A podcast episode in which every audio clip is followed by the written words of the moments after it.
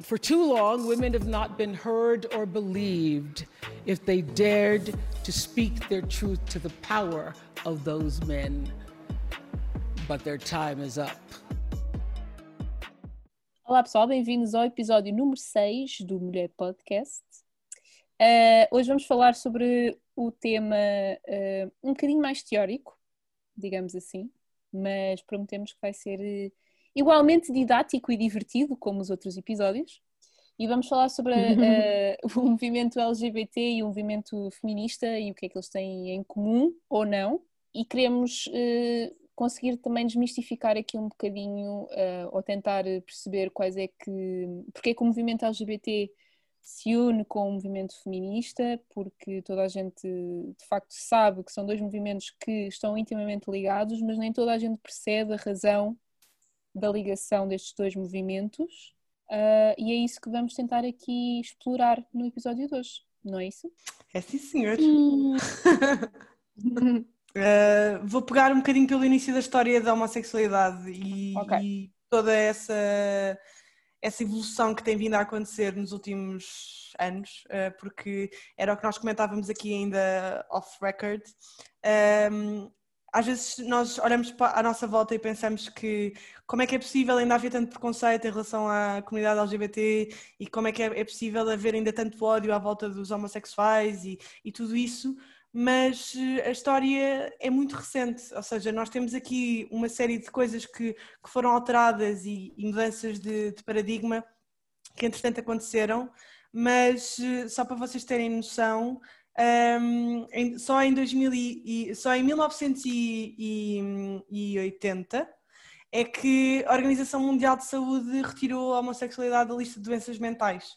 Portanto, isto foi há mesmo muito pouco tempo que, que aconteceu uma coisa desta magnitude, como podem, como podem perceber. Portanto, como é óbvio que eh, ainda estamos a, ainda estamos a tentar uh, limpar tudo aquilo que, que, foi construído à volta disto da, e da comunidade LGBT e, e, é normal, quer dizer, não é normal, não deveria ser normal, mas como é, como é uma história também tão recente, acaba por, por continuar a haver tanto, esta, todo este, este preconceito e discriminação uh, em relação a, a estas pessoas que, que, são iguais a todos nós, mas que sempre foram muito, muito mal vistos no meio da, da história toda.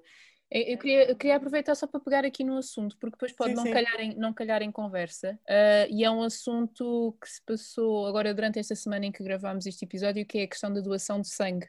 Sim. Pronto. Sim. Uh, relativamente àquilo que estás a dizer, ou seja, uh, ainda há muitas, ainda há muitos, muitas situações em que a comunidade LGBT, a comunidade gay, um, é, é completamente posta de parte e são questões que não são vistas como prioritárias uh, para serem resolvidas porque não afeta a maioria da população, ou pelo menos uhum.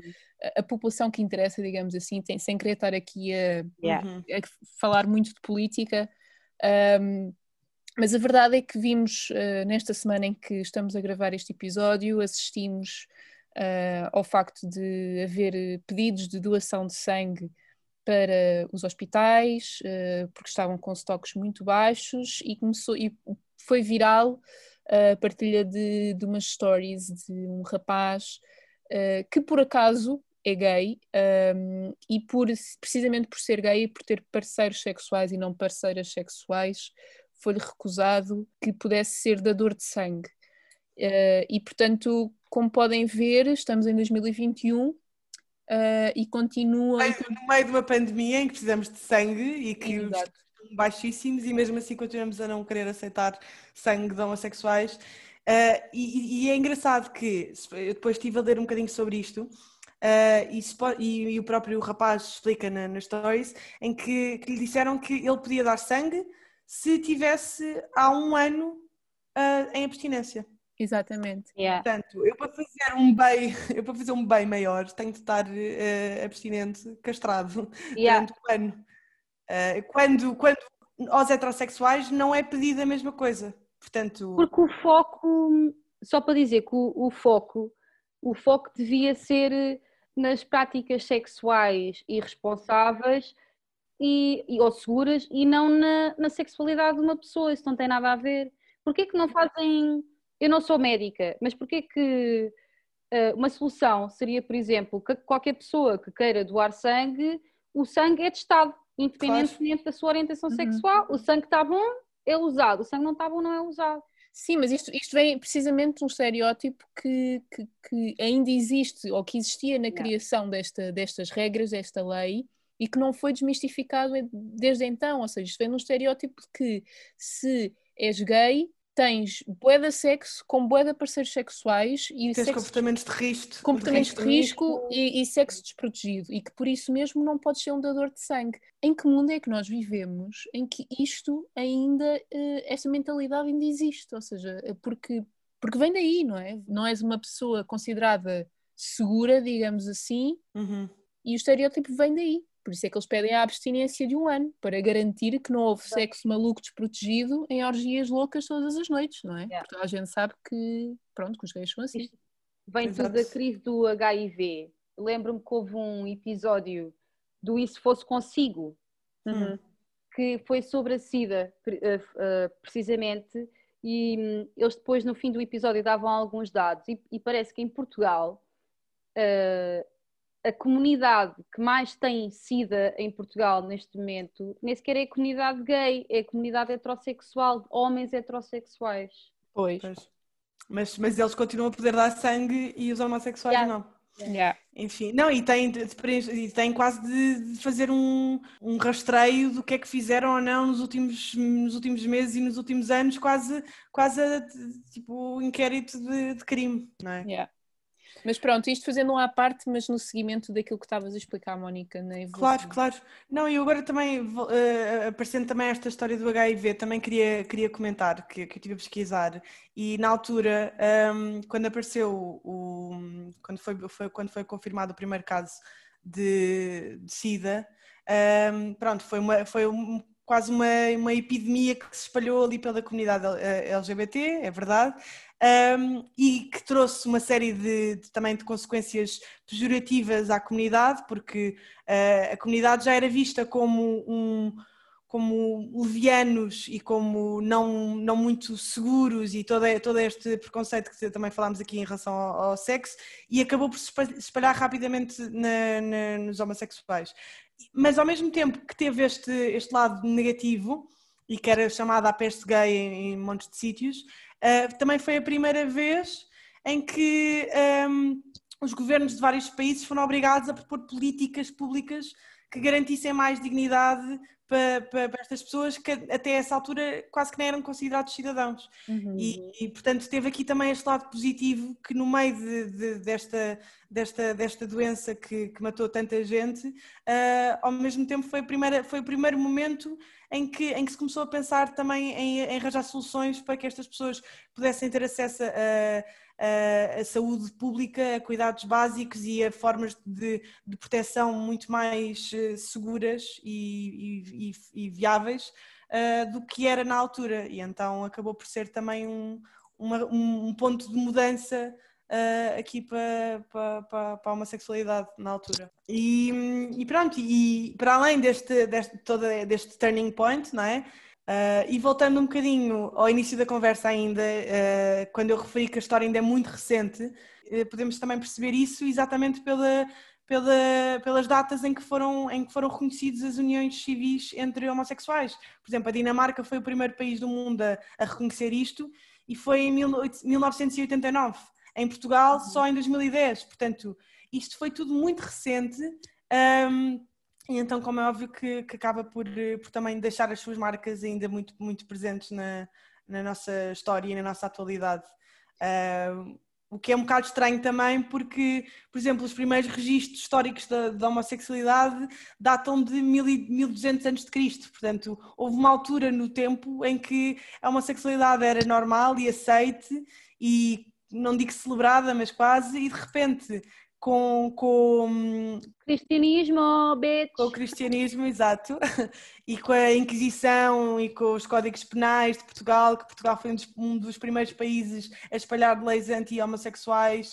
Uh, isto tudo acabou por dar uma, uma grande reviravolta e, e tornar tudo muito mais difícil para, para, para toda a gente. Claro, até nós até chegámos a mencionar isto num episódio anterior, que é, e acho que até foste tu que falaste nisso, Mónica, no facto de, por exemplo, na altura da Grécia Antiga e na, e na altura do, do Império Romano, a questão da sexualidade era, um, era completamente muito mais aberta. Muito mais aberta, era completamente diferente do que foi visto depois da criação uh, do cristianismo, não é?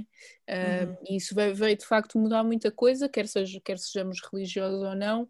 Uh, historicamente, isso, isso de facto vai alterar muita coisa da perspectiva da sexualidade. E, e, passa, e, e portanto, as mulheres, e, isso é logo um dos pontos que une uh, as mulheres e a comunidade, a comunidade LGBT, um, que é o facto de quando começámos a ver esta mudança no chip de, de como é que era vista a sexualidade em sociedade, uhum. a única pessoa que ficou a ganhar foi o homem.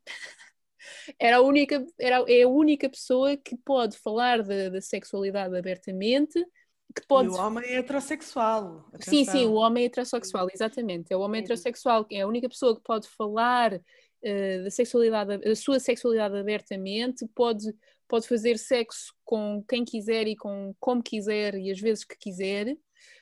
Um, e de repente a, a, mulher, e já para não falar, obviamente, da, da comunidade LGBT, foram postas uh, de lado e como um, serem indivíduos que não podem celebrar a sua sexualidade quase como se fosse uma coisa uh, de pecado, não é? Estar a, uhum.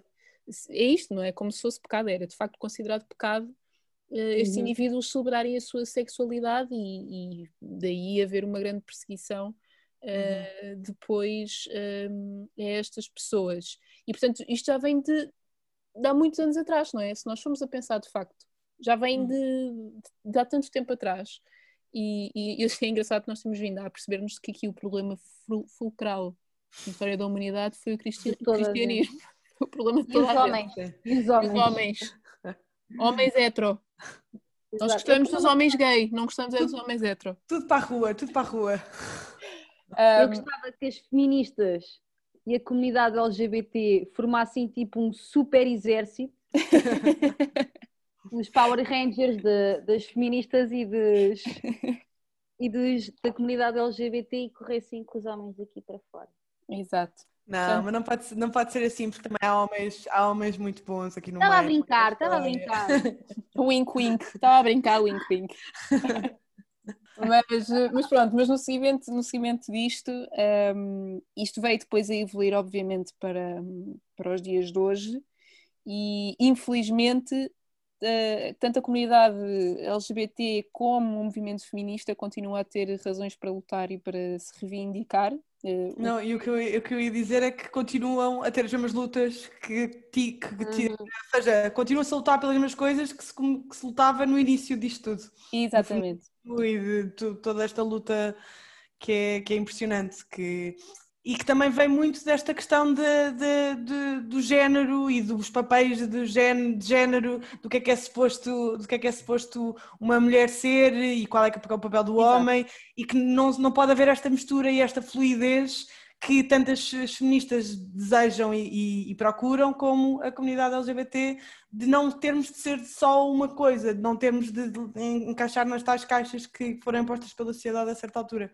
Sim, eu, eu sinto que, que aqui neste, neste ponto dos papéis de género uh, foi a comunidade LGBT que ajudou o movimento feminista a perceber que, que o género é fluido, não é? E que, uhum. que ajudou muitas teóricas feministas um, a, a a pesquisarem e a pensarem sobre a questão do papel de género. Eu li que foi o oposto. Foi? Não, não é. Corrige-me. Não, porque no início, no início acabou por ser o, era o oposto, mas depois foi uma questão que foi, foi cada vez se unindo mais. Se calhar o que eu li foi que uh, isto começa tudo mais a sério nos anos 60, uhum. quando vem a segunda onda do, do feminismo que, ao contrário da primeira onda de feminismo, que lutou por questões mais prioritárias na altura, uh, que era a questão da propriedade uh, e do voto. Exato. Depois veio uma segunda onda de feminismo nos anos 60, que começa a preocupar-se com outras questões mais sociais, Exato. como a da sexualidade, uh, o lugar da mulher na, na sociedade, direitos reprodutivos, um, violência contra as mulheres, assim, uhum. essas questões.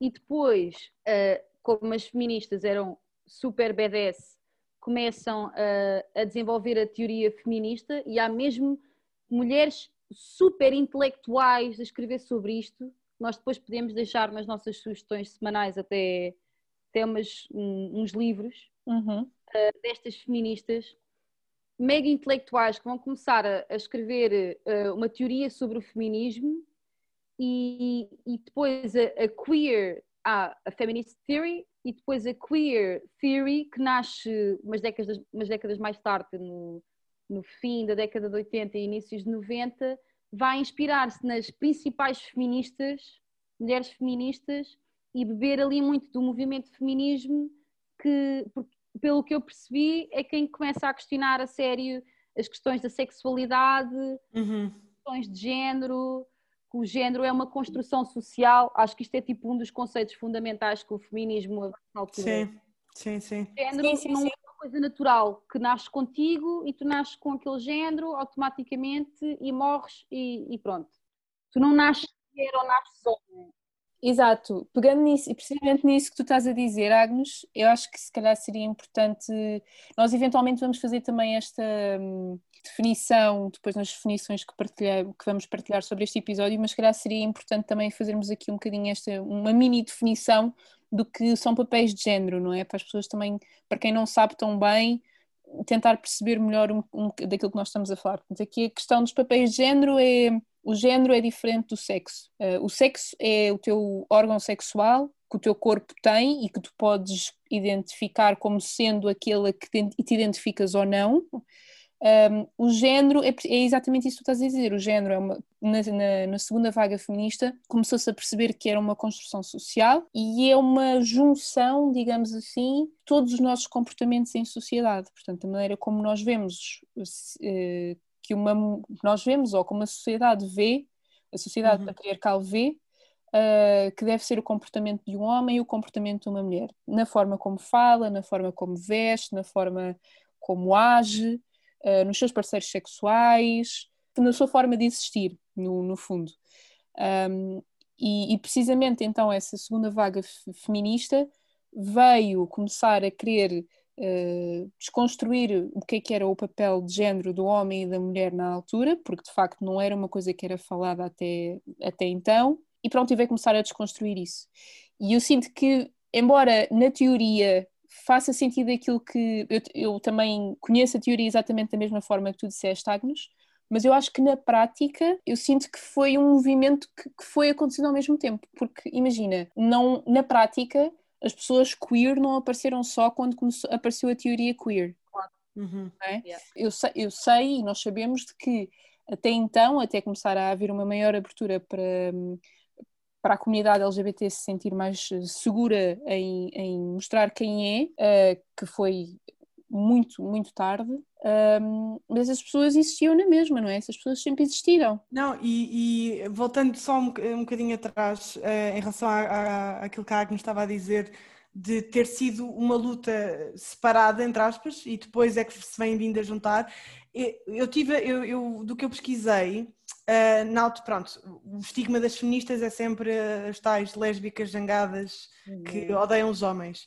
E, e então, uh, o, que se, o que aconteceu na altura é que um, os homens só aceitavam esta ideia do feminismo, exatamente ligado a este tipo de mulheres, uh, porque só assim é que aguentavam esta crítica ao, ao patriarcado.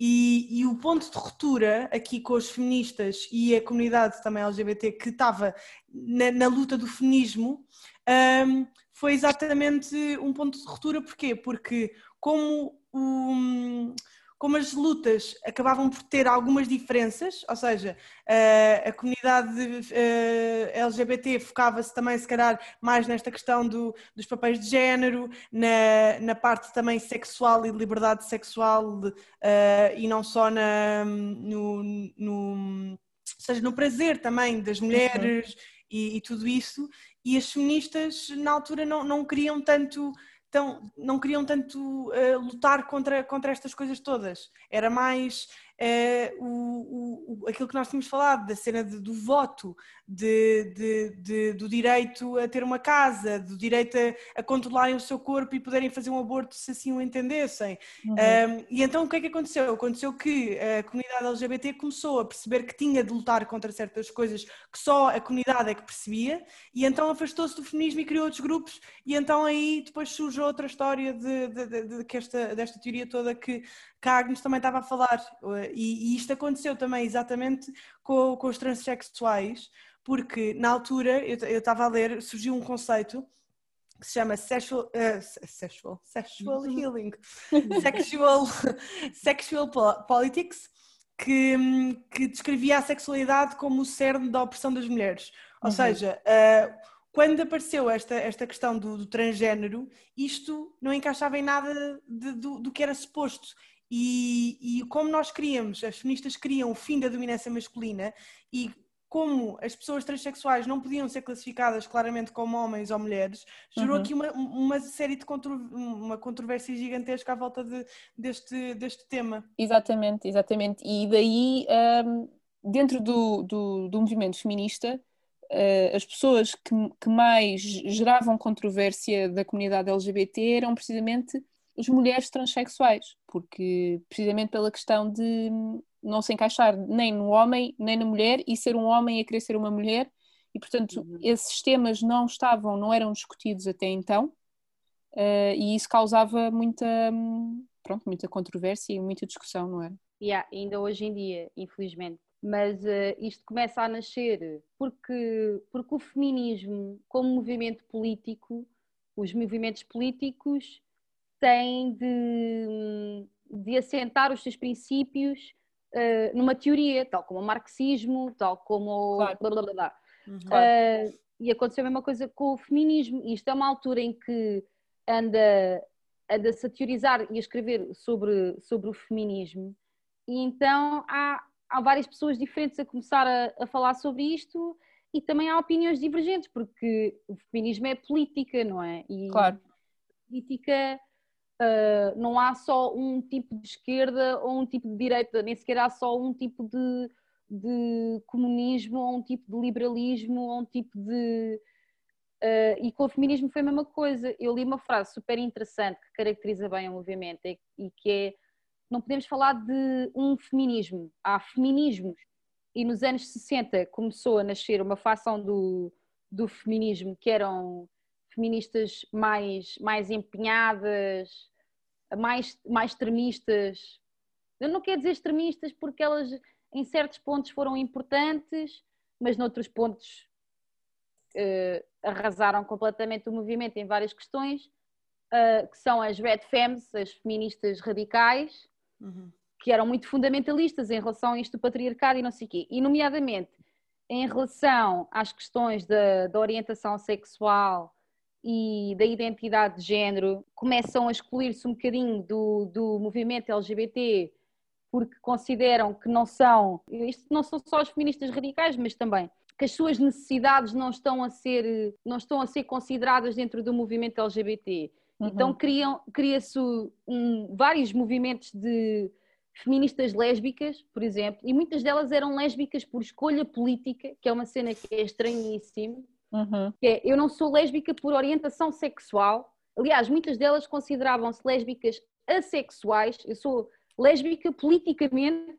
mas no quarto uh, sou assexual. Mas elas queriam tanto investir apenas na, na, em relações com outras mulheres e só com outras mulheres e atividades e diálogo com outras mulheres, excluir completamente os homens do, do cenário, que muitas delas são lésbicas por opção Uh, e depois isto começa a, entrar em conflito com a comunidade LGBT, porque depois Exato. todas as lutas da comunidade LGBT sobre a sexualidade ser uma coisa que tu não podes escolher, que tu não tens controle, que é natural, que Exato. elas vêm destruir tudo isso com, com estas narrativas.